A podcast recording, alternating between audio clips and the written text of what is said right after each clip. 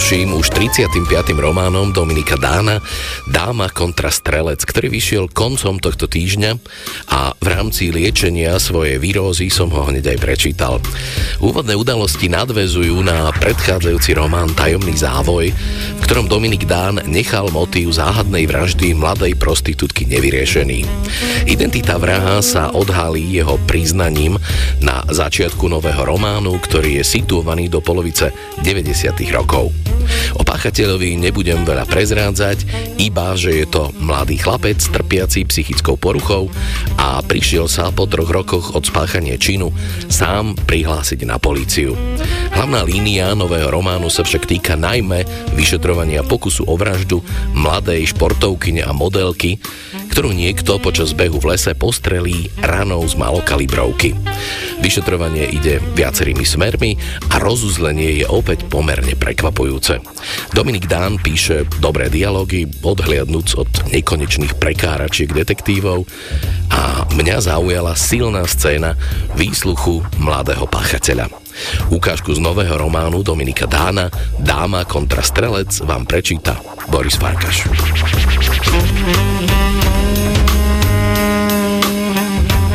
Poručík Sedláček priviedol stránku.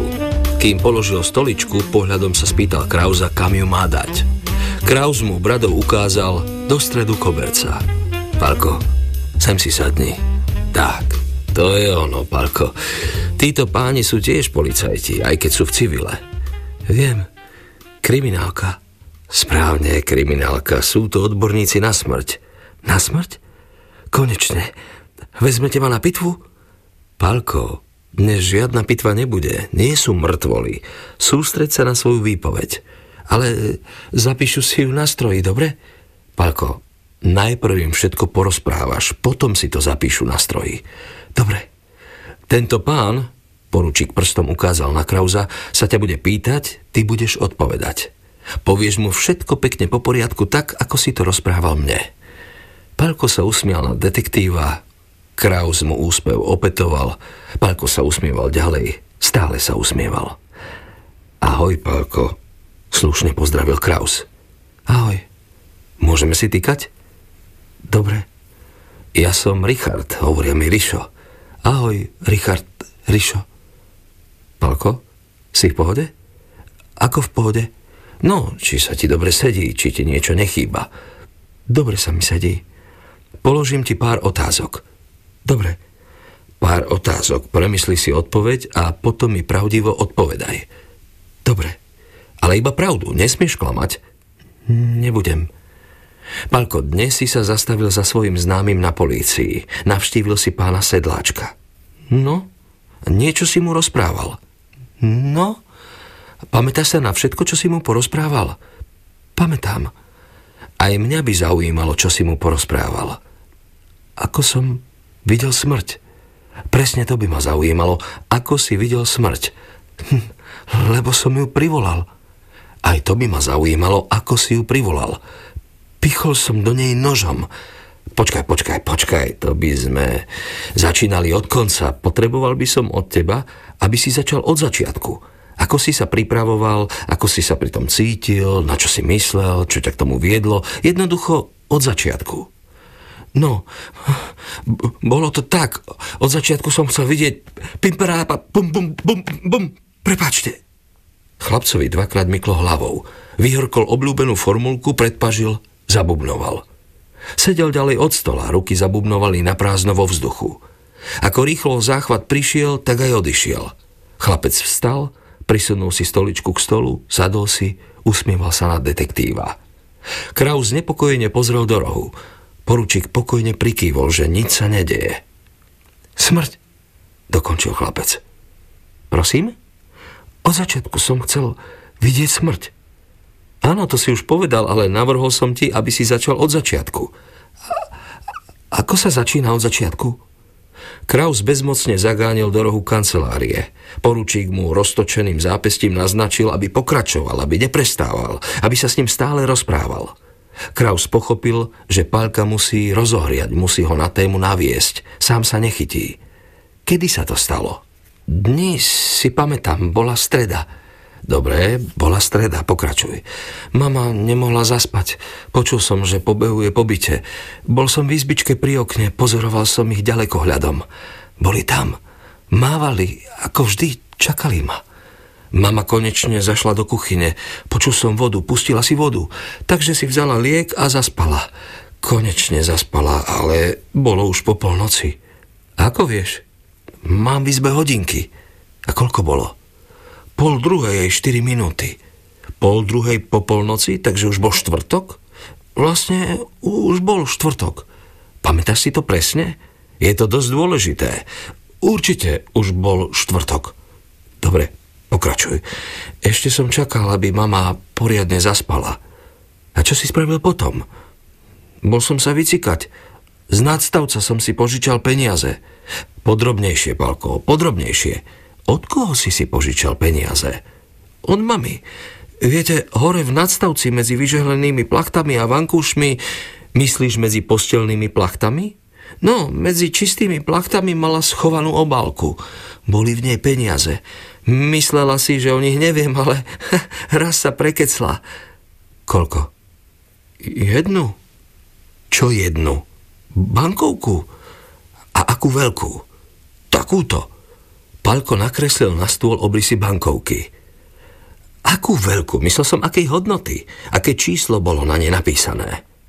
500. Výborne, požičal si si 500 korún. A čo si si ešte vzal? Nôž. Aký? Odkiaľ? Mamin nôž z kuchyne, veľký s čiernou rúčkou. A na čo ti bol nôž? Na privolanie smrti. V telke som videl, že smrť sa dá privolať aj škrtením, ale to boli všetko silní chlapí, byli sa. Takže si sa rozhodol pre nôž. No, to bolo najjednoduchšie, lebo v televízore to fungovalo. Bol som si istý, že aj mne to bude fungovať. Pokračuj. Išiel som na pumpu ako prvý raz. Za pumpou sú kríky. Schoval som si tam bicykel, lebo som už vedel, že sa na ňom po úzkom chodníku medzi kopčekmi jazdiť nedá. Videl ťa niekto? Hovoril si s niekým? S kým?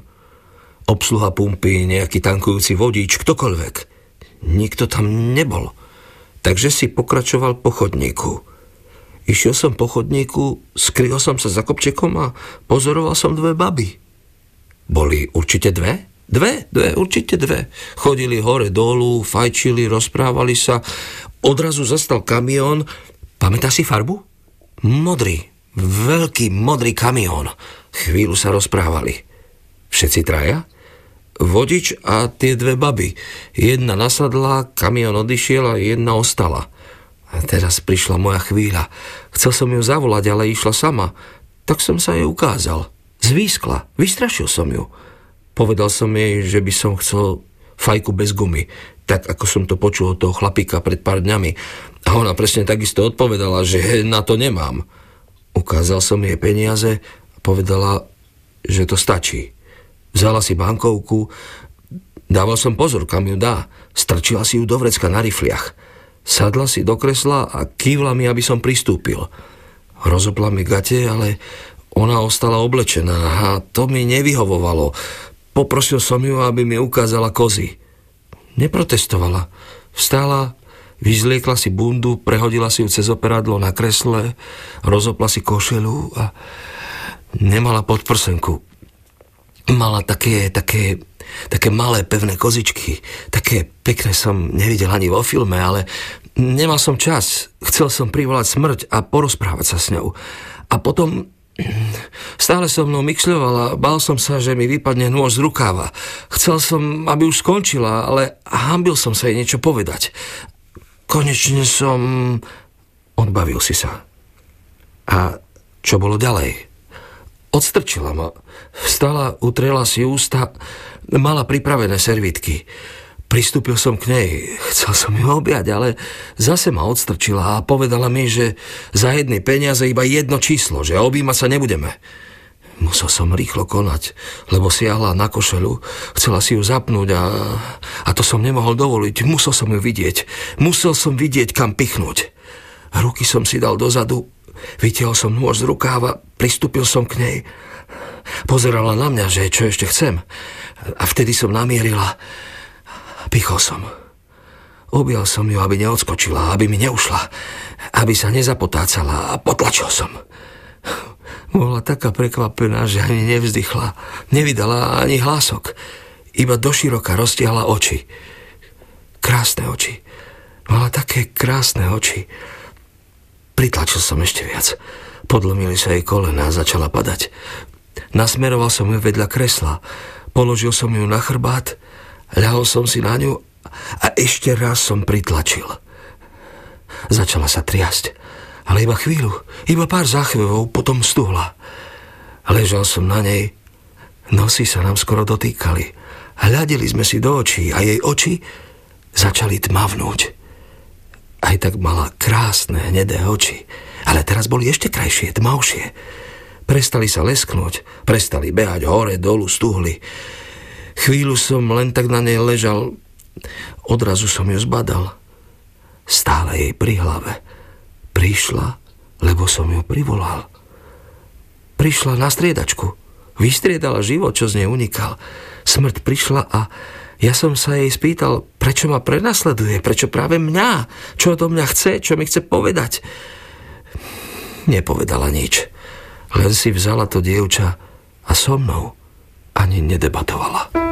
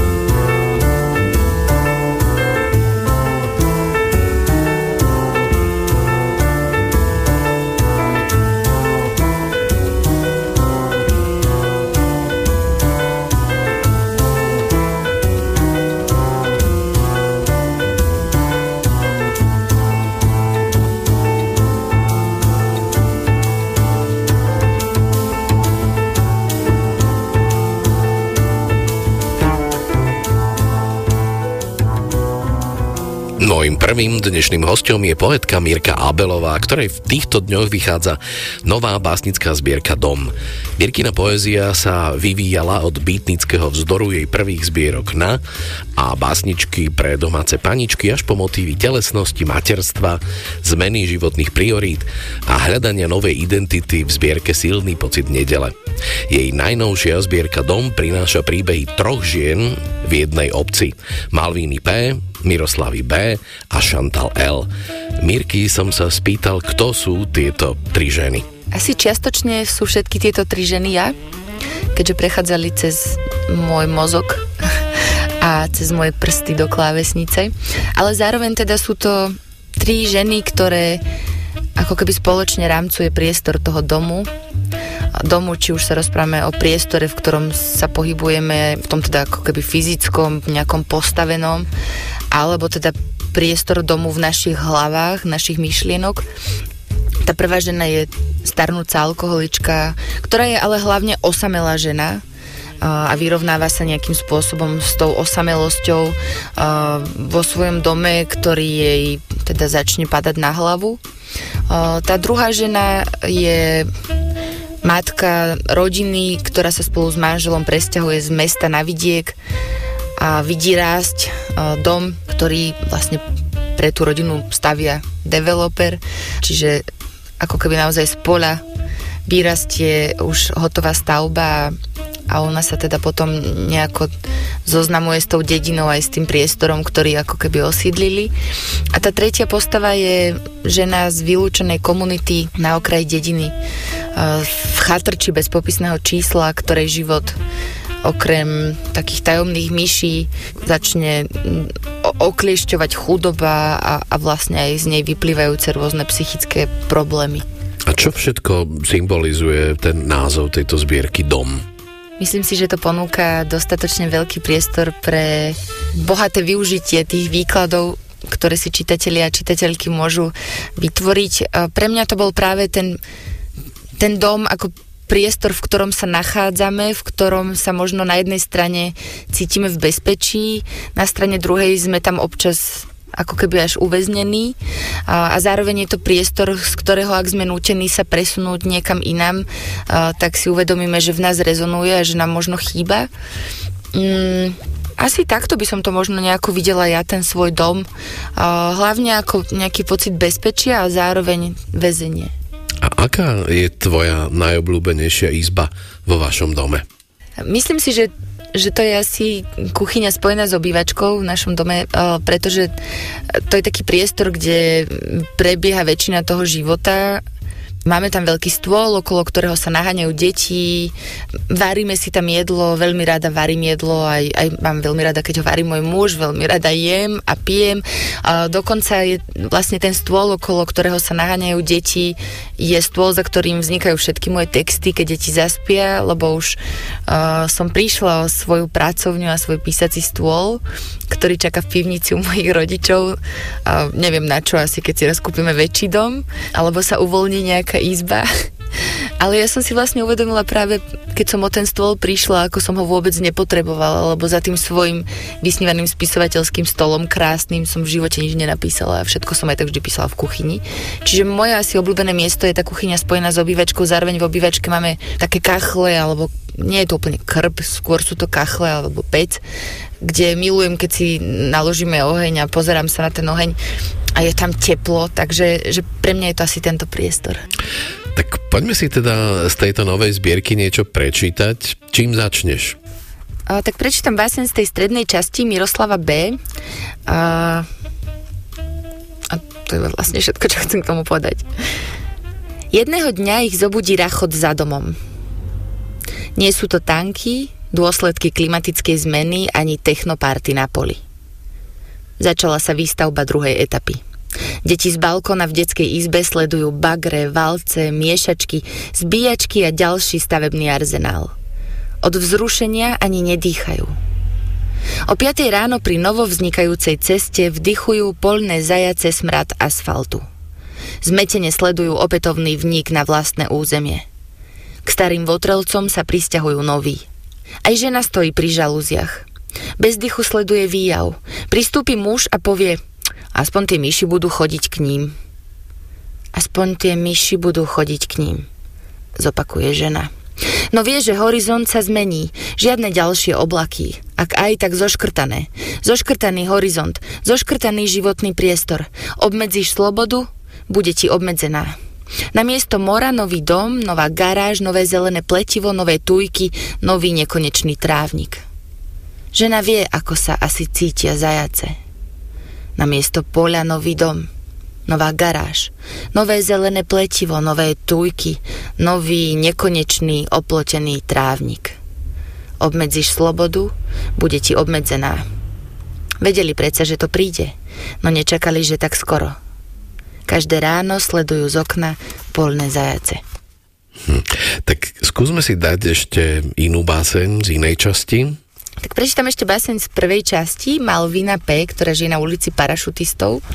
A, a je to báseň, ktorú som šlohla Waltovi Whitmanovi, aj to tam teda priznávam tak nenápadko. A je to jedna z jeho najznamejších básní o 28 mladých mužoch, ktorí sa uh, jašia na pláži a, a striekajú sa vodou a on ich teda pozoruje. Tak ja som tu báseň troška prerobila a teraz by som vám ju prečítala. Dnes ráno som vstala a myslela na Walta Whitmana a jeho básne. Tak veľmi mi chýbal. 28 mladých mužov kope na ulici Jarok pre optické káble. 28 mladých mužov a všetci takí veselí. 28 rokov života ženy krát dva a ešte čosi k tomu a všetky také osamelé. Patrí mi pekný dom v obci. Kedy si driečná a pekne oblečená skrývam sa za roletami okna. Ktorý z tých mladých mužov sa mi páči najviac? Ach, i ten najškarečí z nich je pre mňa prekrásny. Kam sa chystáte, pani? Lebo vás vidím tam vedľa nich na ulici koketovať, pýtať sa, či neprídu na koláčik. Zostávate však naďalej trčať v izbe. S hlasným výkrikom a smiechom prichádza po ulici 29. makač. Oni ma nevideli, ale ja som ich videla a obdivovala. Koža tých mladých mužov sa mokro leskla. Z dlhých vlasov im kvapkal pot, po telách stekali pramienky. Ale aj neviditeľná ruka hladila ich tela. Chvejivo sklzla zo spánkou na rebrá a potom nižšie. Mladí muži sa oháňajú lopatami, krompáčmi, ich snedé brucha sa vzpínajú k slnku, nepýtajú sa, kto sa ich tak mocne drží, nevedia, kto tak prudko dýcha, kto sa to v obloku napína a klesá. Netušia, koho postriekali vodnou triešťou. V poháriku zacinkal ľad. Štupel z fľašky vydal zvuk. Na dno už putuje len trošku. Len 29 kvapiek. No, ja iba pripomínam, že Mirka Abelová pripravuje a moderuje na rádiu FM aj pravidelnú reláciu Nedelná chvíľka poézie, okrem toho je aj výborná textárka. Dajme si ešte na záver jednu báseň z tejto tvojej novej zbierky Dom. Ďalšia báseň z Malviny. Inak tie susedky. Staré klebetnice. Vysedávajú na lavičkách a ohovárajú. Mňa, môj dom, tu čo tam práve nie je, staré ochechule. Tinder a TikTok, Facebook a Instagram celé dni. Len to ich zaujíma. Najnovšie hoaxy. Kedy si aspoň sledovali reality show či skutočné príbehy. Poštu pre kohokoľvek. Nikto im nie je dosť dobrý. Volajú ma, aby som si prisadla. O, na čo? Aby mali ďalšie dezinformácie? Aby mi na jazyku vyskočili plusgiere od ich jedu? Mňa nikto nezaujíma. Nikoho nepotrebujem. Čo ma po nich? Sledujem ich každý deň potajomky spoza záclony a som taká rada, že tam s nimi nesedím.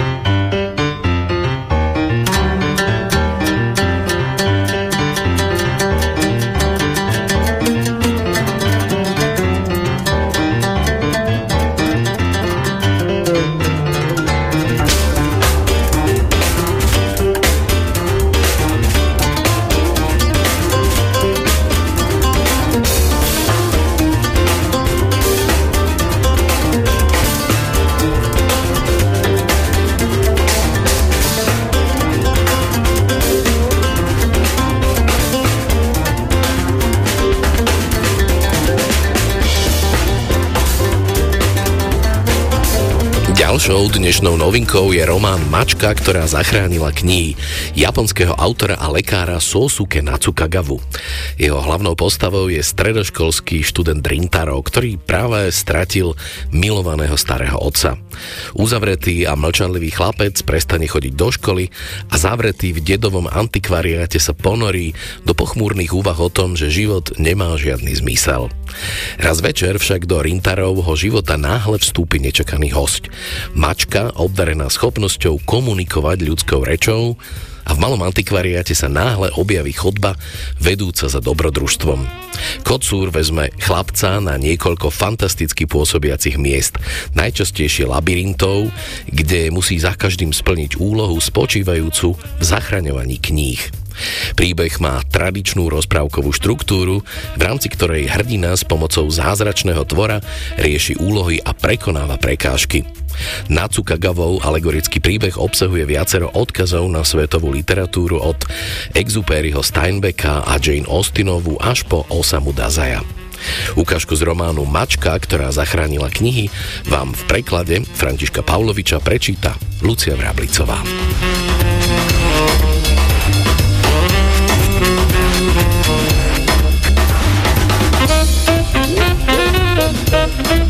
Antikvariát Nacuky bol neveľký obchodík zastrčený v spleti budov v starej časti mesta. Jeho útroby pôsobili svojrázne. Priamo od vchodu až do zadnej časti predajne sa tiahla dlhá úzka ulička. Po oboch stranách ju lemovali vysoké rady masívnych políc, ktoré siahali až po strop a boli preplnené knihami – zo stropu vyseli staromódne lampy a ich jemné svetlo sa odrážalo od dôkladne vyleštenej drevenej podlahy. Okrem predajného pultu, približne v strede obchodu, sa tam nenachádzal nejaký iný dekoratívny doplnok. Ulička sa končila celkom vzadu pred stenou z hrubého, neopracovaného dreva. Hoci šlo o slepú uličku, v čase, keď dnu prenikali slnečné lúče, sa na chvíľu mohlo zdať, že obchod je oveľa dlhší a prázdna zadná stena, obklopená knihami, sa mení na nekonečný tmavý priestor. V strede pod malou lampou sedával pri otvorenej knihe starý otec – jeho silueta, hrajúca jedinečnými tieňmi, ostala vypálená v Rintarovej mysli, ako by ju s veľkou precíznosťou namaľoval zručný maliar západného štýlu. Knihy sú obdarené veľkou silou, hovorieval často. Spravidla nebol veľmi zhovorčivý a nejako starý otec sa veľa nerozprával so svojím vnukom, no ak prišla reč na knihy, Prižmúril úzke oči ešte viac a pustil sa do vášnivej dišputy. V starých knihách, ktoré putujú vekmi, je ukrytá obrovská sila. Ak budeš čítať knihy obdarené takouto silou, získaš množstvo spolahlivých priateľov. Nájdeš u nich bezpečie a útechu. Rintaro sa teraz opäť rozhliadol po obchode – po všetkých tých policiách naplnených knihami. Neboli v nich módne bestsellery, ani populárne manga, komiksy či časopisy. V čase, keď sa knihy nepredávajú ako kedysi, sa naozaj nedá prežiť. Vyslovili sem tam svoje obavy obchodík stáli zákazníci – Drobný starec však za každým len letmo prikývol a Níčeho kompletné súborné dielo, aj staré vydanie zbierky poézie T.S. Eliota, ponechal vystavené pri vstupe do antikvariátu. Pre vnuka, ktorý sa správal ako hikikomori, sa svet vytvorený jeho starým otcom stal vzácným útočiskom. Na strednej škole si Rintaro nenašiel svoje miesto – tu však mohol z ktoréhokoľvek konca police vytiahnuť knihu a úplne pri nej zabudnúť na okolitý svet. Bol to pre ňoho jednoducho úkryt. Miesto, kam mohol utiecť pred vonkajšou realitou.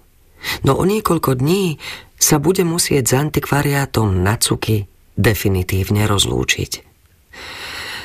Dostal si ma do naozaj desivého príbehu starý otec – v tom Rintaroa vytrhol z úvah prenikavý zvuk.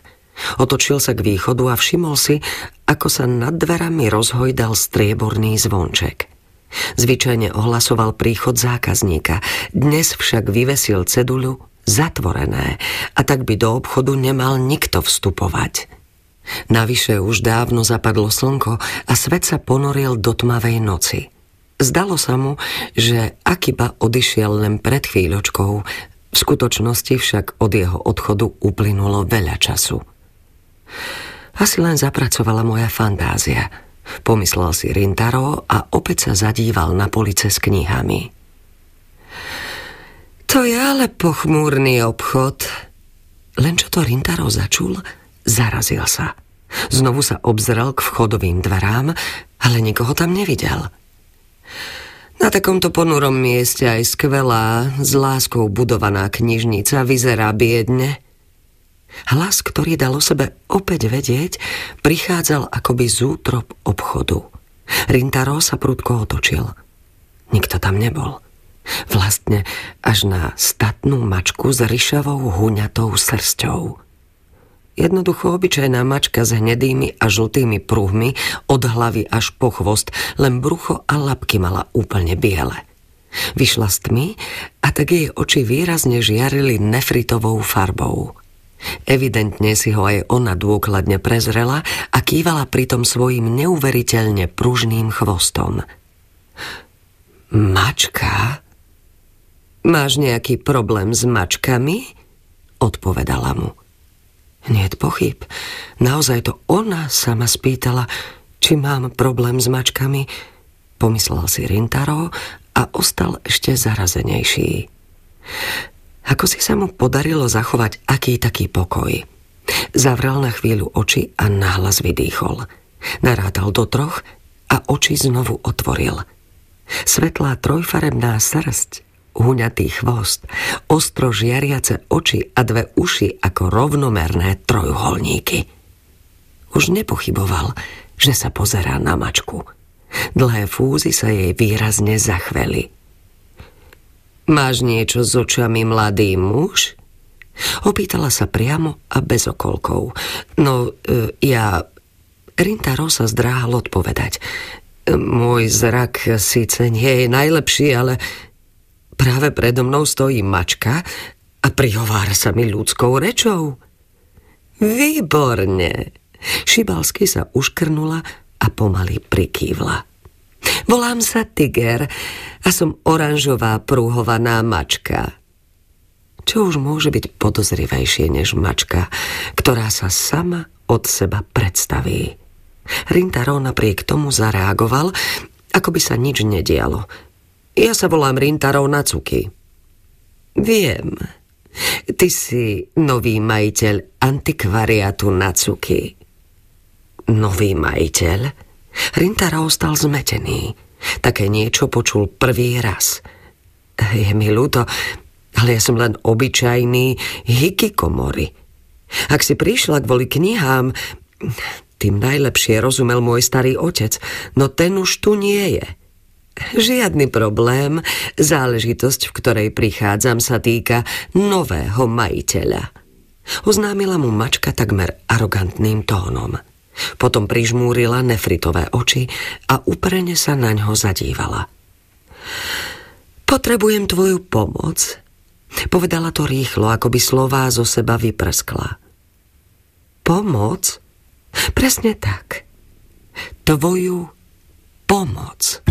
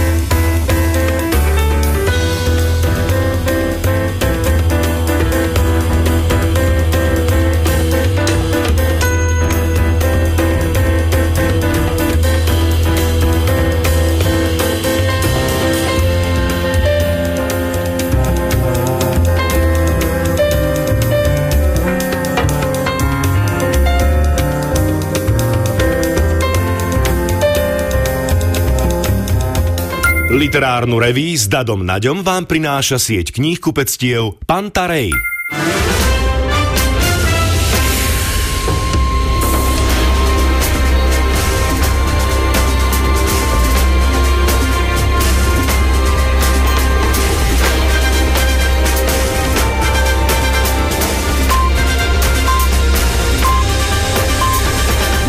Bolo 23 hodín.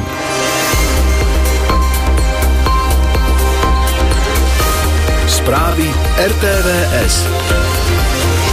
Pre rodičov s deťmi so zdravotným znevýhodnením podľa prezidentky nerobíme dosť. Ukrajinskí diplomati čelili v uplynulých dňoch vyhrážkam v niekoľkých krajinách. Zajtra má byť prevažne zamračené a 4 až 9 stupňov. Pokojný neskorý večer želá Katarína Ščepánová. Ako spoločnosť ďaleka nerobíme dosť, aby rodičia s deťmi so zdravotným znevýhodnením mali podporu, akú potrebujú. Prezidentka Zuzana Čaputová to napísala na sociálnej sieti pri príležitosti dnešného Medzinárodného dňa osôb so zdravotným postihnutím. Podľa nej je potrebné dotiahnuť už začaté reformy vzdelávania detí so špeciálnymi potrebami, k čomu sme sa zaviazali v pláne obnov a posilniť služby včasnej intervencie pre rozvoj dieťaťa. Deti so zdravotným znevýhodnením a ich rodičov prezidentka privítala aj v prezidentskom paláci. Ukrajinskí diplomati čelili v uplynulých dňoch vyhrážkam celkovo 12 krajinách.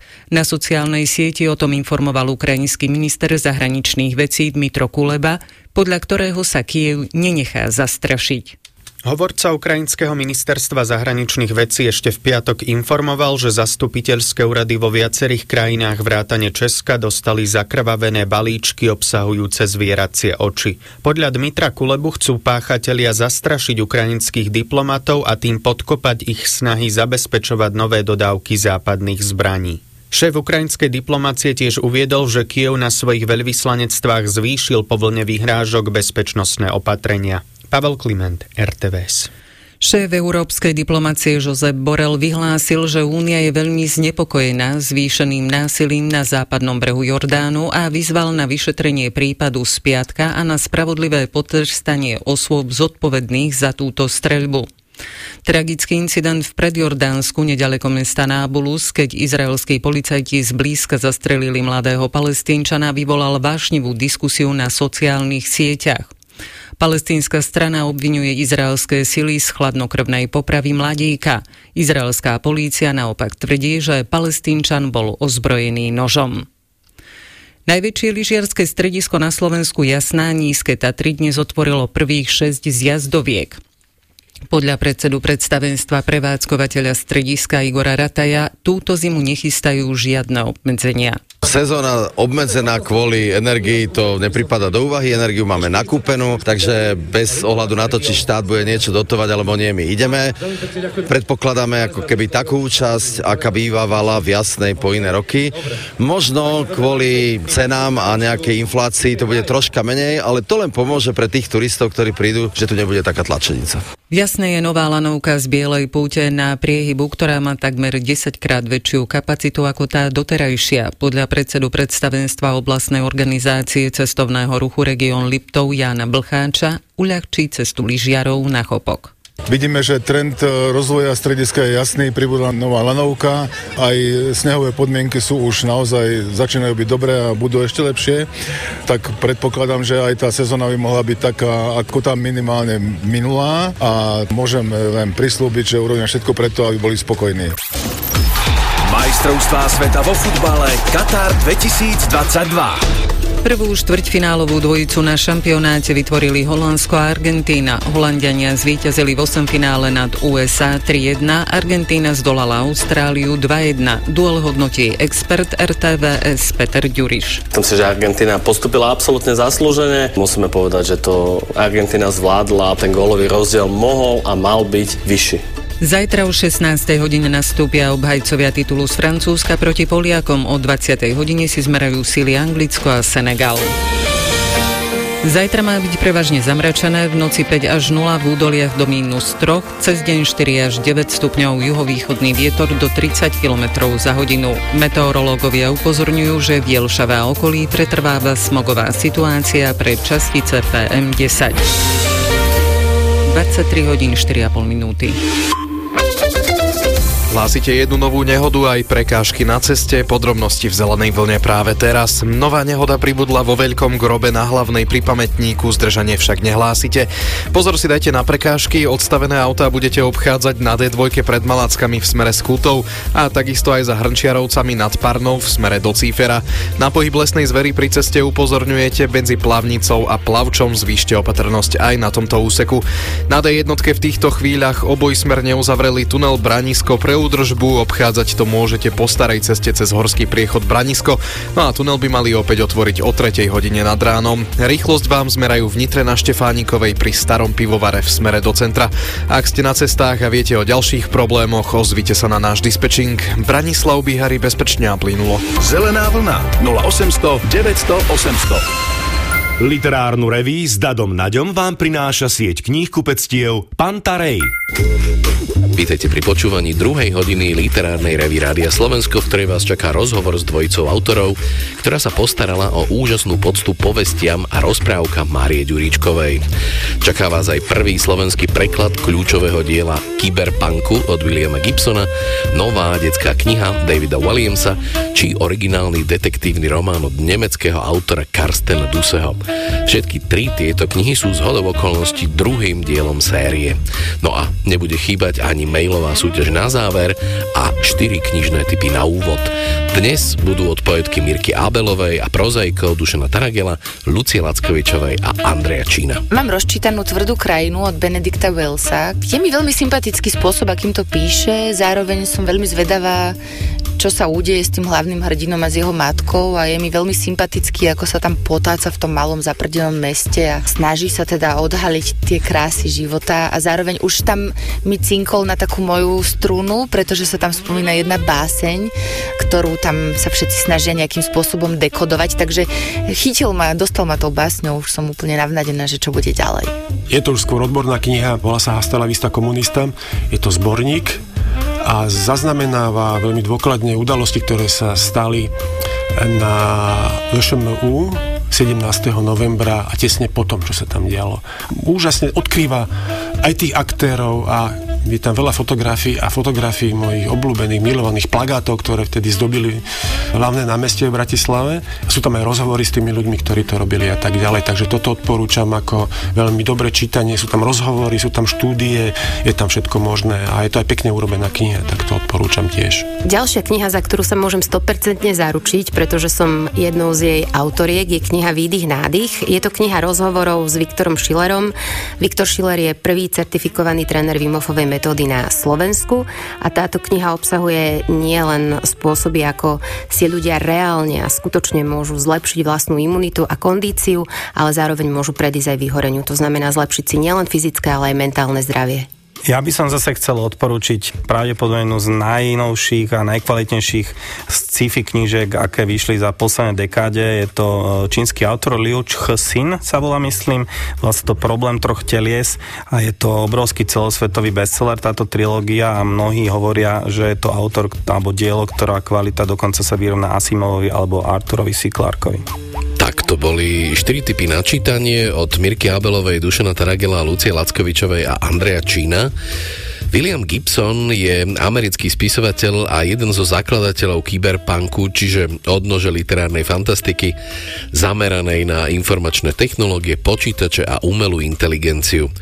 Obvykle ide o činnosť hackerov v undergroundovom prostredí, v kybernetickom svete, v ktorom vládnu drogy, mafie a zbohatlícke vrstvy, zastúpené mamutími nadnárodnými spoločnosťami.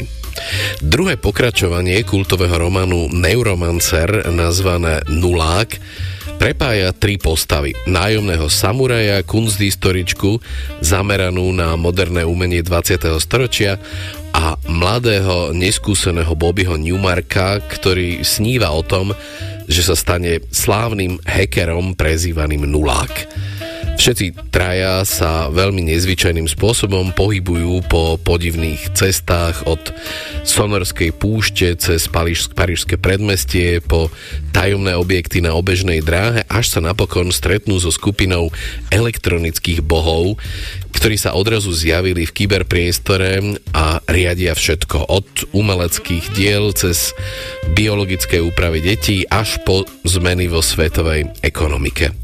Ukážku z románu Nulák vám v preklade Patrika Franka prečíta Kamil Mikulčík.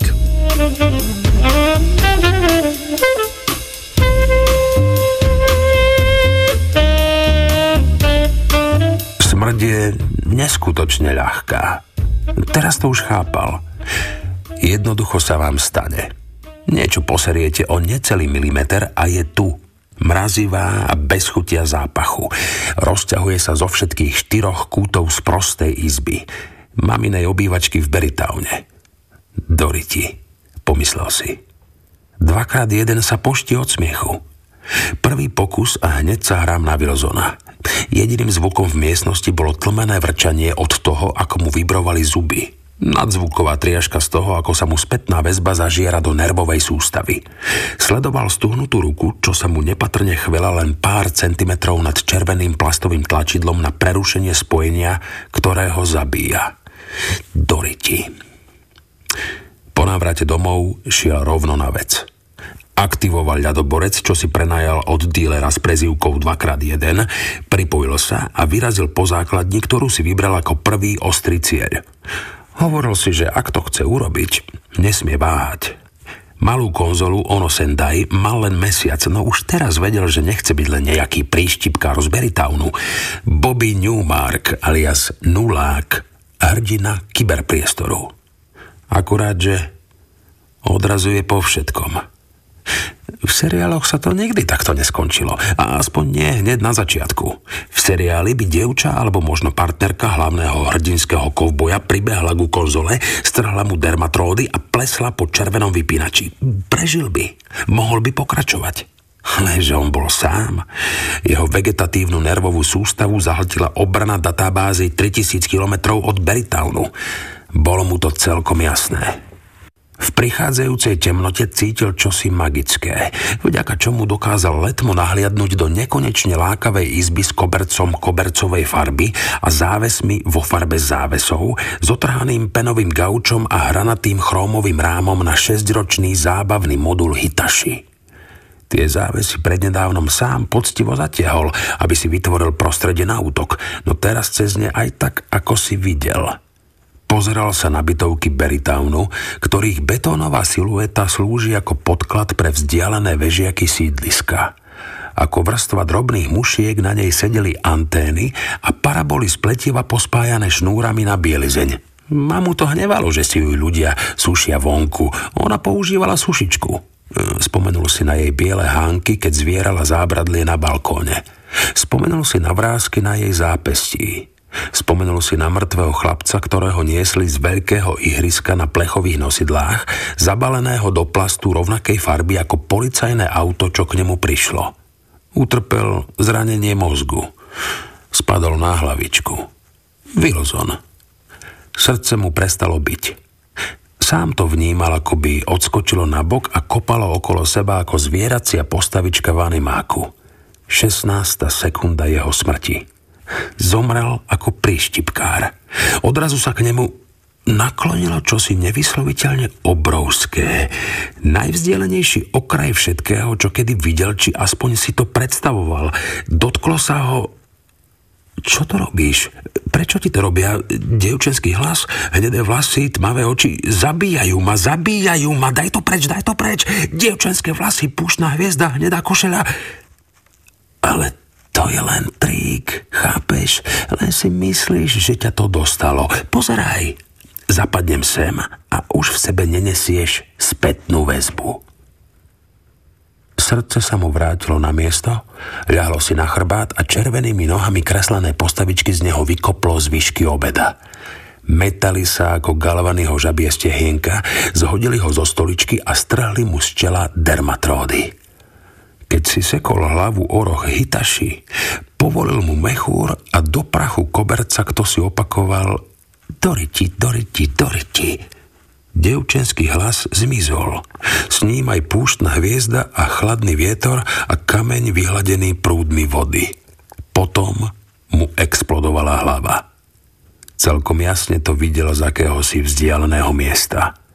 Vybuchla ako fosforový granát. Biele.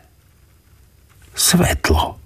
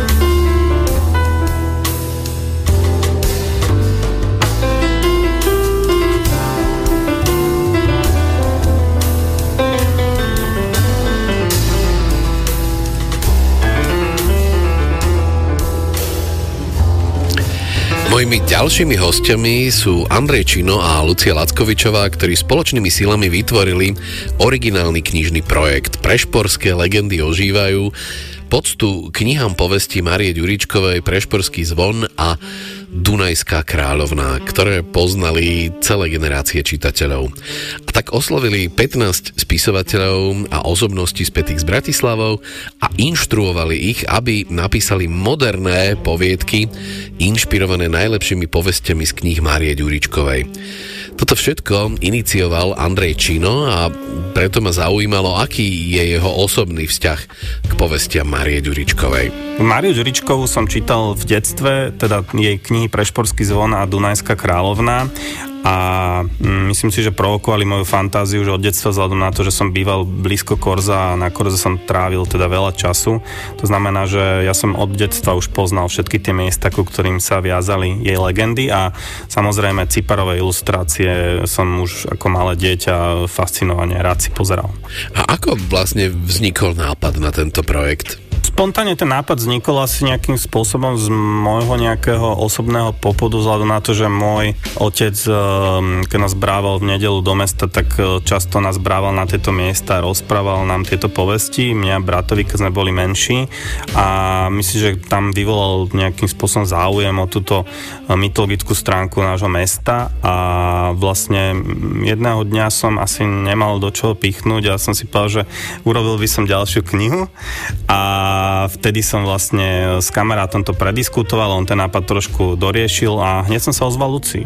No a čo znamená, že ten kamarát ten nápad doriešil? Ja som pôvodne chcel vlastne iba prerobiť pôvodné povesti Marie Ďuričkovej do súčasných reálí, jedna ku jednej, ale môj kamarát Štefan Bako potom mi povedal, že možno by bolo lepšie ich skôr reinterpretovať, že to bude mať, aj autory budú mať väčšiu tvorivú slobodu tam, že to bude vlastne také rôznorodejšie a myslím, že mal pravdu, ten nápad sa aj Luci páčil.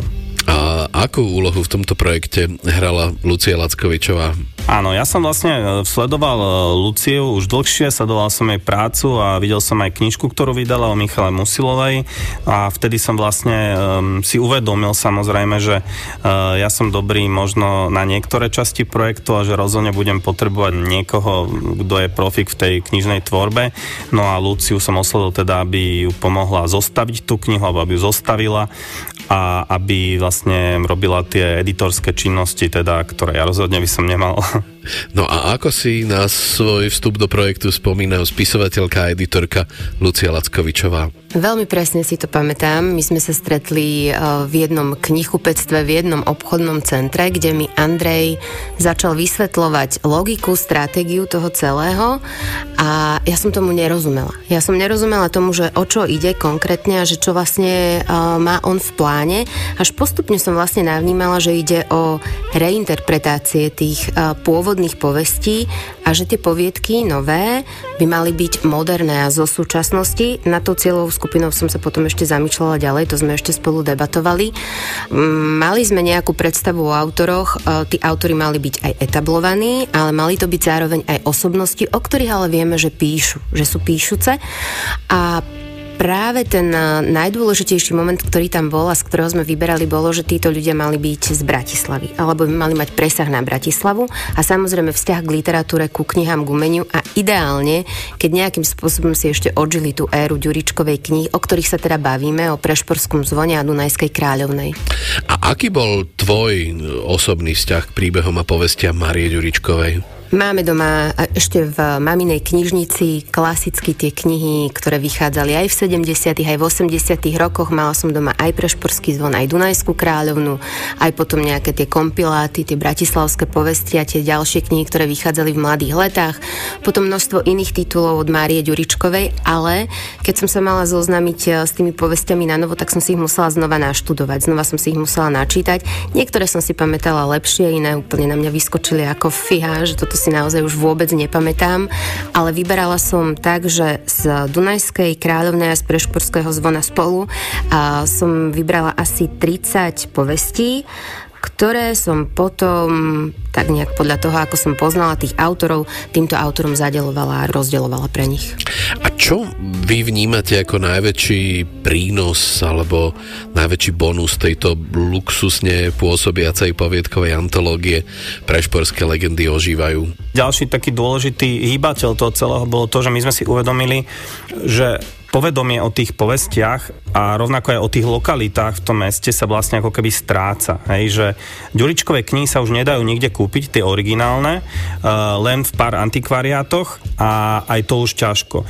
Už je v predaji, myslím, nejaká jedna reedícia, ktorá sa myslím Bratislavské povesti, ale už je to aj bez cipára a tak ďalej. To znamená, že tá generácia, dovolíme si to tak odhadnúť, že ja neviem, 35 mínus, tak vlastne títo ľudia už tie povesti nepoznajú. Takže my aj v meste chodíme okolo, alebo títo ľudia chodia v meste okolo tých lokácií, ale nevedia, že toto je čertov obraz, alebo toto je e, nejaký Roland, ktorý tu hral na nejakom čarovnom rohu a tak ďalej. A toto je jeden e, z cieľov tej knihy, nielen poskytnúť čitateľom nejakú literárnu hodnotu, ale zároveň obnoviť záujem o tieto povesti, pretože to je reálne kultúrne dedičstvo v Starej Bratislavy. A môžeme spomenúť príklad autorskej interpretácie nejakej povesti? Môžem spomenúť tie, ktoré si vybrali aj autory na spracovanie. Napríklad povesť o Lemone, to bola čarodejnica, respektíve bola upálená kvôli um, nejakým takým veciam spojeným s vtedajším vnímaním čarodejníctva, ktorá sa neskôr zjaví istému študentovi v izbe a následne sa tam vyvíja nejaký vzťah, ktorý sa potom aj tak reinkarnačne spracuje priam. Je to veľmi temný príbeh, ale takým až young adultovským spôsobom ho veľmi pekne a citlivo spracovala Katarína Sojka, alebo je tam príbeh o vlkoši, ktorá počula včely a včeli jej všetko porozprávali a keďže jej povedali úplne všetko, tak ona všetko vedela a bola to taká prostoreká žena, dobrá duša, ktorá predávala na trhu med a preto vlastne tie tajomstvá aj sem tam vyzradila a vyzradila neúplne správne, tak túto povesť si zobrala Zuzka Stožická a spracovala ju na éru takých konca 80. a začiatkom 90. rokov, že ešte tam je vlastne presah e, do obdobia socializmu, ale už je tam aj tá novodobá éra. Takže my sme sa vlastne snažili aj časovo to tak e, nejako variabilne posúvať, aby sa naozaj tí čitatelia mohli zoznámiť nielen s pôvodnými povestiami, ale aj s tou dobou, kedy, dajme tomu, vychádzali. A aká povesť a jej moderná interpretácia sa najviac páčila Andrejovi Čínovi? A môžem spomenúť napríklad dva príklady za mňa. Jeden je povesť o tom, že bola na Mlinských nívach vlastne krčma alebo kaviareň e, u Dušeka, kde údajne chodil upír, lebo mizli ľudia a vlastne potom tá krčma spustla a zanikla postupne.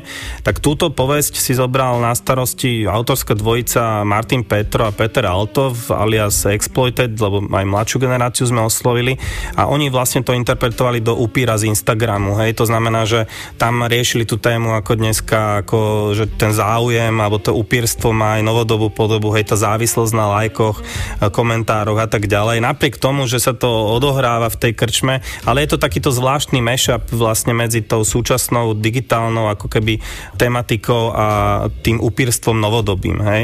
Ja som si napríklad zobral na starosti e, poviedku takú pomerne zložitú, pretože máme tam aj dve miesta, ktoré sa v Bratislave už nenachádzajú, teda napríklad ja viem, že na námestí SMP bola takedy fontána, ktorá mala 4 kamenné levy a údajne tam bol takedy žobrák, e, ktorého prepadli lupiči, lebo si mysleli, že má poklad a on povedal, že moje levy ma pomstia.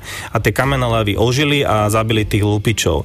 Tak e, v mojom prípade ja som to zase posunul do toho, kde som spracoval nejaký svoj zážitok, kedy som mal veľmi zlú skúsenosť so skinheadmi ešte na, v podchode na Hodžovom námestí, že ma tak prepadli. No a môj príbeh je vlastne o dievčati, ktoré ide z KC Dunaj cez podchod odchod, prepadnú ju takíto týpci a schyluje sa k niečomu tak veľmi nepeknému. Je to až také temné tá poviedka. No a moji záchrancovia sú štyria e, vlastne smetiari z Olo, ktorí e, zničia tých lupičov a vlastne sú to novodobí hrdinovia. Takže toto sú takéto posuny, ale tých posunov je tam e, oveľa viac. Neviem, Lucia, povedz ešte, ak teba napadne nejaký v prvom rade, aby som rada ešte povedala toľko, že pred každou poviedkou sa nachádza krátka anotácia. A v tej anotácii je vysvetlená pôvodná povesť, aby sa čitateľ nestratil v tej poviedke a aby vedel, na čo približne bude odkazovať. Potom na záver je zase bio o tom konkrétnom autorovi iba doplne veľa ľudí sa nás pýta, prečo tam tieto veci sú. No a je to aj preto, lebo my by sme boli veľmi radi, keby sme nielen ako keby predávali ľuďom túto našu knihu, ale aj pôvodné Ďuričkové knihy. A my by sme boli veľmi radi, keby tento projekt pokračoval až do bodu, že Ďuričkové knihy v originálnom vydaní by znova vyšli. A čo všetko táto kniha Prešporské legendy ožívajú ešte obsahuje? V knihe sú okrem textov a ilustrácie Matúša Maťatka, je to známy výtvarník, o ktorom sme mali pocit, že má nejaké črty autorské, ktoré by nám teoreticky pripomínali Miroslava Cipára, toho pôvodného ilustrátora Ďuričkovej kníh a aj týmto spôsobom on tie ilustrácie nakoniec poňal. Niektoré sú také ako keby otvorené z hora, niektoré sú neukončené zo spodu.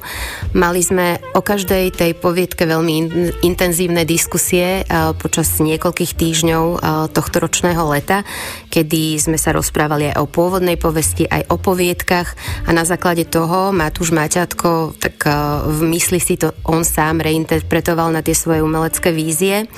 No ale okrem tejto časti je tam aj veľmi zaujímavá fotografická príloha a za tú zodpovedá Štefan Cipár. Štefan Cipár je vnúk pôvodného ilustrátora Miroslava Cipára a okrem iného má aj taký svoj vlastný profil, ktorý sa venuje práve fotografovaniu pekných a zaujímavých miest v Bratislave. Oslovili sme ho práve z týchto dvoch dôvodov a on naozaj niektoré tie fotografie nafotil veľmi netradičným spôsobom, že nemajú možnosť ľudia ich vidieť z toho uhla pohľadu, ani dokonca napríklad Rolanda alebo obraz krivoprísažníka, ako ich odfotil on. Pretože práve na tieto sme si napríklad najali vysokozdvižný vozík, teda respektíve plošinu, z ktorej on fotil úplne tak napriamo. Nemyslím si, že podobné zábery vôbec ešte inde existujú. Ja by som doplnil ešte, že v knižke sa nachádza aj príhovor pána Masarika, syna e, Marie Ďuričkovej, ktorý vlastne ako keby celú tú knihu uvádza, pretože ju robíme v podstate aj pod jeho patronátom tú knihu.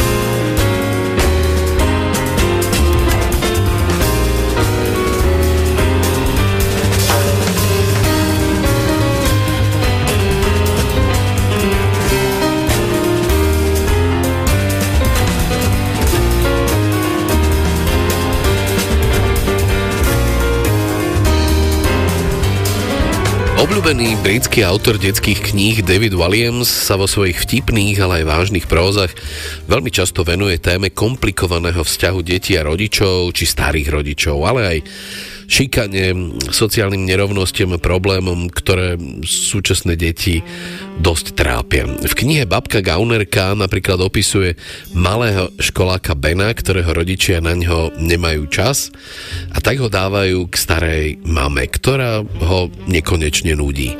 No a starú mamu zase trápi, že pre Bena nie je dosť atraktívnym parťákom a tak sa s ním podujme uskutočniť niečo veľmi dobrodružné.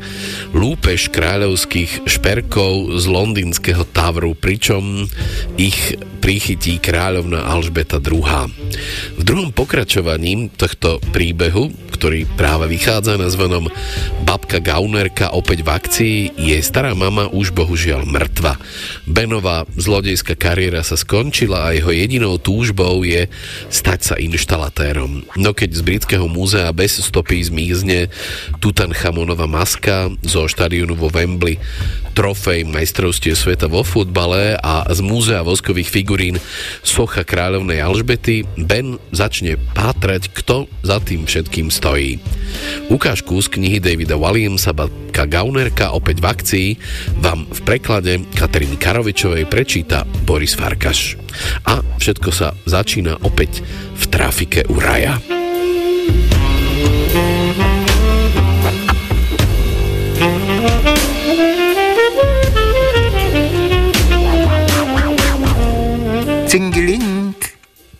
Vošiel do trafiky, zvonček nad dverami zazvonil. Aha, Ben, môj najmilší zákazník, zvolal veselý chlapík za pultom. Raj pripomínal obrovské, väčšine sa usmievajúce bábetko z rôsolu poprášeného cukrom. Ahoj, Raj, odvetil Ben. Máš nového inštalatéra? Kašli na kompenzátory, potrubia, nádržky splachovača a uzatváracie kohútiky, zvolal. Nečítal si nové správy? Aké správy? No, tie najnovšie. Aké najnovšie? Tie naj, naj, najnovšie. Aké naj, naj, najnovšie? E, ukradli, Raj sa dramaticky odmečal, masku Tutanchamona. Šokujúca informácia zaberala celú titulnú stránku novín. Počúvaj. Neznámi lupiči ukradli posmrtnú masku faraóna Tutanchamona. Nedávno zrekonštruované umelecké dielo nám požičalo Egyptské národné múzeum v Káhire a bolo vystavené v Britskom múzeu v Londýne. Včera v noci však zmizlo. Ide o doteraz najväčšiu krádež v dejinách. Táto maska má totiž nedoziernu cenu.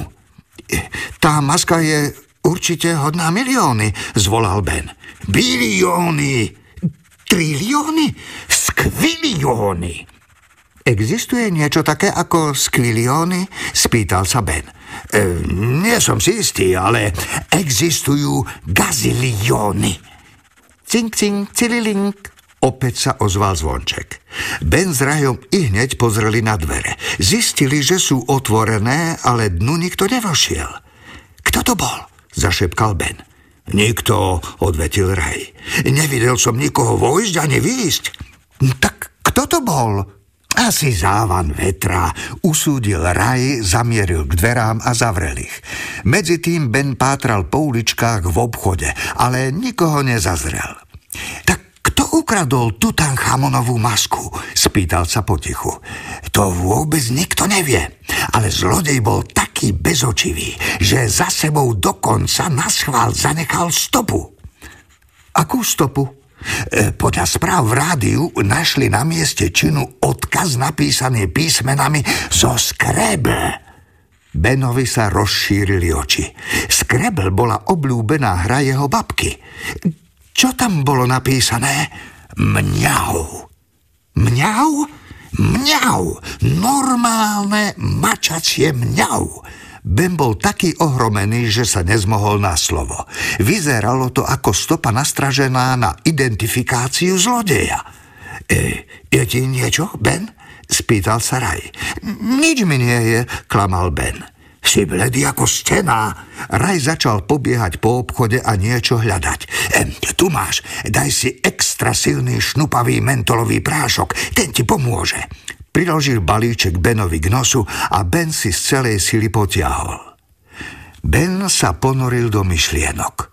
Krádež takého vzácného artefaktu z mimoriadne stráženého múzea niesla stopy čiernej mačky – Nik iný ako medzinárodná lupička šperkov by sa neopovážil urobiť niečo také. Dokonca tam zanechala odkaz mňau, zložený z písmen Scrabble. To nebola stopa, to bol výsmech polícii. Ako by niekto vravel, nikdy ma nechytíte. Ale, a to veľké ale, spočívalo v tom, že zlodejkou nemohla byť jeho babka Gaunerka. Tá pred rokom zomrela. Bola to veľká záhada.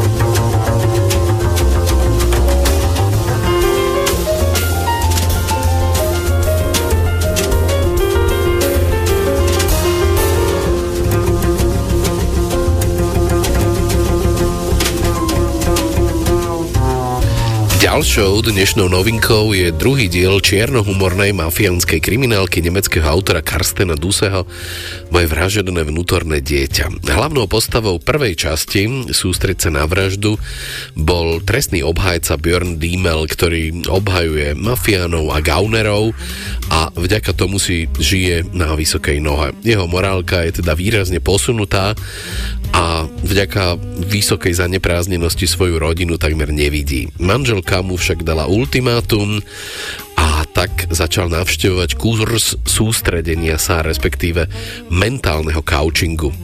V druhom dieli si aj vďaka tomuto kurzu výrazne polepšil a stal sa šéfom hneď dvoch mafiánskych skupín. Aby sa stotožnil s novou profesiou, potrebuje pomoc a jeho mentálny couch Joška Breitner vie ako na to. Vďaka príručke Vnútorné vymodlené dieťa Björn zistuje, že všetky jeho súčasné problémy pramenia v detstve a že ak chce prijať samého seba, musí najskôr prijať potreby svojho vnútorného dieťaťa. Ukážku z románu Moje vražedné vnútorné dieťa vám v preklade Svetlany Žuchovej prečíta Alfred Svan.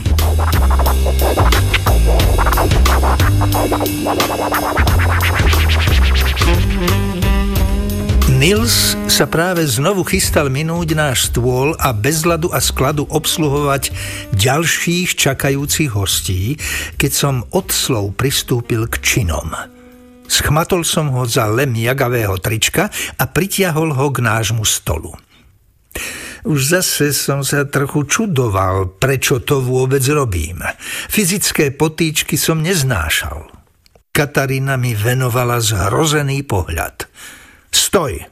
My sme na rade. Ja si len eh, chcem na chvíľočku, jachtal čašník. Nehovorí sa chcem, ale chcel by som. A ja by som si chcel teraz objednať. Okamžite! Namietol som miernym, ale veľmi rozhodným hlasom. Keď Nils pochopil, že cív jeho trička pustím, až keď hneď a zaraz vytiahne ten svoj gastroprístroj, Našej objednávke konečne nestálo nič v ceste. Dva trhance, fľaša ľadovej limonády a jedna lovecká saláma so sebou. Bolo to nepriateľné a neslušné, karhala ma Katarína, keď Nils nesmelo odcupital. Napadá ti, ako sa to dalo urobiť jemnejšie? Odpovedal som jej otázkou. Nie, ale v poslednom čase si bol taký vyrovnaný. A ako turista v horách sa môžeš správať sústredenie. Ja by som si aj objednával sústredenie, na to by som však potreboval pozorného čašníka, nie takého hlupáka. Nekaz nám zlou náladou tento pekný deň. Jedlo nám už určite hneď prinesú. Pekný deň nám nekazí problém, ale ten, kto na problém poukáže. Taký bol Katarínin životný postoj. Priniesli jedlo, lenže ani nie nám, ani nie hneď. Prvé dva trhance pristáli na stole, pri ktorom si objednali dlho po nás. Moju fľašu ľadovej limonády dostal jeden z vojakov z povolania, ktorý ju vyzunkol medzi dvoma dávno prinesenými pšeničnými pivami, keďže Nils si už očividne nepamätal, ktorý stôl mal aké číslo. S Katarínou sme využili čas a osviežili sa na slniečku mrazivým mlčaním.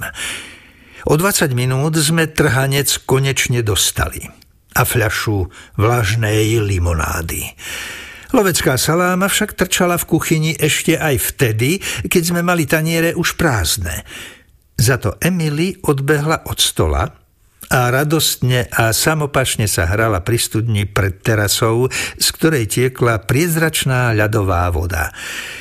Tej som sa mohol napiť hneď a zadarmo. A čo som robil?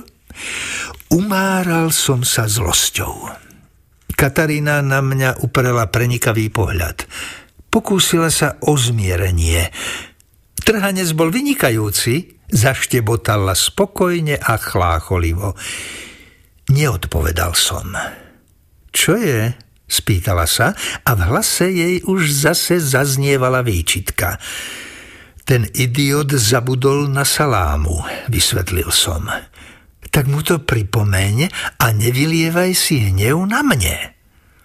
O to predsa vôbec nejde, takmer som zakričal. Celý rok musím fungovať a cez dovolenku sa mám podriadovať nejakému idiotovi, ktorý nemá ani tušenia o svojej práci. Pre salámu sa predsa nebudeš takto. Tu predsa nejde o salámu, tu ide o... Ak mám byť úprimný, sám som netušil, prečo ma tá saláma tak zlostila a o čo mi naozaj išlo. No v hĺbke duše som celkom jednoznačne cítil, že svet na mne pácha neuveriteľnú nespravodlivosť. Pariaci sa tanier trhanca, fľaša ľadovej limonády a vyleštená štangľa loveckej salámy, a to všetko okamžite, To boli predsa iba maličkosti. Nič viac som nepotreboval. A nič z toho som nedostal. V mojom vnútri sa nahlas a v takmer nepočuteľne vysokých tónoch búril proti tejto nespravodlivosti nástojčivý hlások.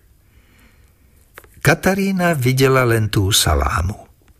Ja som vnímal, že pre čašníkovú ľahostajnosť môj neprestajne plný pohár starostí už takmer pretiekol.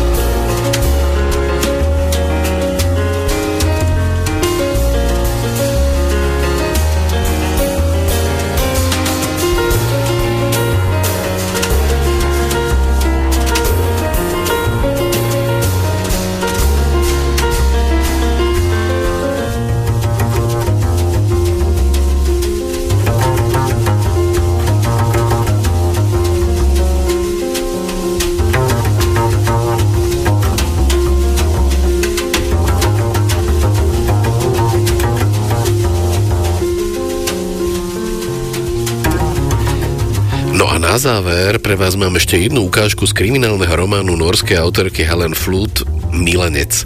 Hovorí o manželskej dvojici, ktorá sa nasťahuje do nového bytového domu, v ktorom sa stane vražda. A rozprávačka Rike má k zavraždenému pomerne blízky vzťah. Ukážku z románu Helen Flúdovej Milenec vám v preklade Jozefa Zelizňáka a Ľubomíry Kuzmovej prečíta Judita Hansman.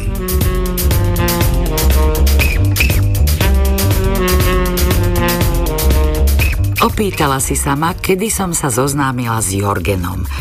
Uveríš mi, ak poviem, že sa nepamätám? Muselo to byť niektorý deň v záhrade, alebo na schodisku, alebo pri bráne do domu, no presne si to nepamätám. Len čo sme sa nasťahovali, narodil sa mi syn. A keďže sa narodil predčasne, chodila som s ním po vyšetreniach. Nemala som čas myslieť na nič iné. Nehovorím to preto, že by som sa chcela vyhovárať. Jednoducho si to nepamätám. Ale pamätám sa, kedy som Jorgena videla prvýkrát. Bolo to začiatkom júla, v roku, keď sme sa nasťahovali. Pamätám si to presne, pretože len pár dní predtým sme dostali kľúče od nového bytu. Bol teplý letný večer, sedeli sme za smundom v našom starom byte a ja som sa nevedela dočkať, kedy uvidím dom, v ktorom sa čoskoro začne nový život. Keď som vošla, sedeli v záhrade pri stole. Ako isto vieš, chodník do domu vedie tesne popri ňom. Pozrela som sa na nich, keď som prechádzala okolo, pripravená pozdraviť. Boli však pohrúžení do jedenia a nevšimli si ma.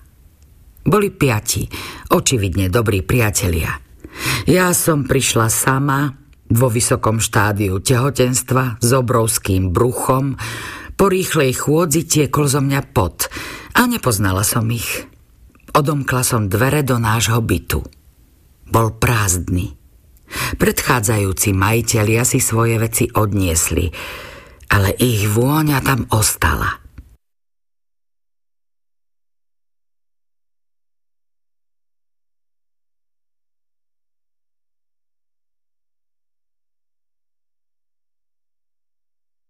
Záverečnej ukážke z románu Helen Flood Milenec pre vás mám ešte vyhodnotenie zvukovej súťažnej ukážky z minulej relácie. Mali ste nám napísať, kto vydáva počas bežnej komunikácie tento zvuk.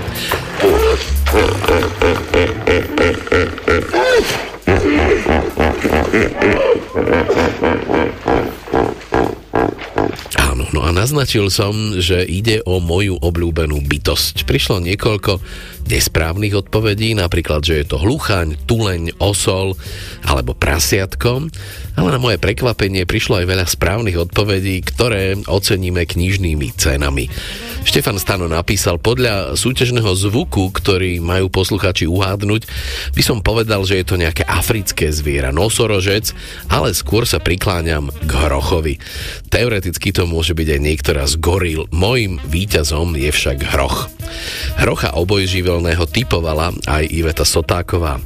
Anna Hajniková napísala, súťažnej ukážke Hroch obojživelný diskutuje s hrošikom liberijským o kvalite a teplote vody, v ktorej sa kúpu a spolu plánujú oslavu Svetového dňa hrochov a hrošikov, ktorý pripadá na 15.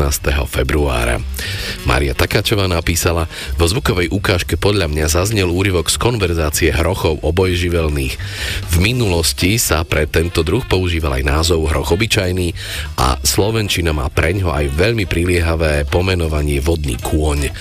Hrochov obojživelných alebo ich príbuzných hrošikov liberijských typovala aj Mária Senajová s cérou, no a mimoriadne sympatická mi bola odpoveď Matúša Túrociho, ktorú odmenujem 20 eurovou poukážkou od siete knihkupectiev Pantarej.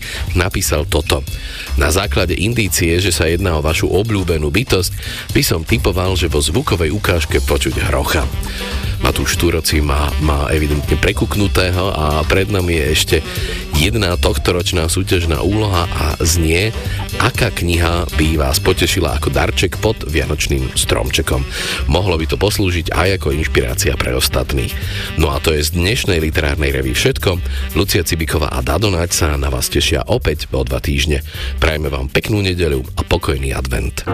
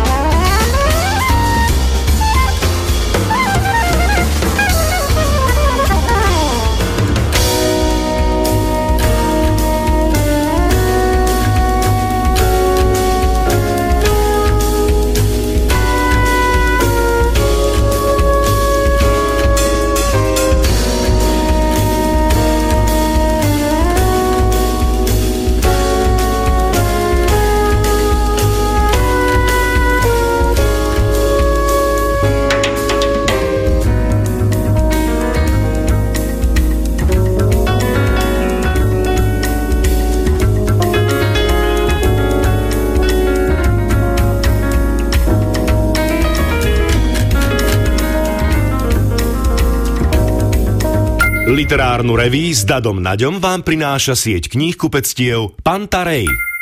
Pracovala v utajení. Napriek tomu o nej vedel každý. Štátna bezpečnosť ako hlavný nástroj totalitnej moci. Veľmi rýchlo sa prekročenie hranice stalo trestným činom. V podstate rozhodovali o živote a smrti bežných ľudí. Nová dokumentárna séria RTVS odkrýva tajné operácie jej agentov, ale aj osudy ich obetí. EŠTB prísne tajné v premiére v stredu večer na jednotke.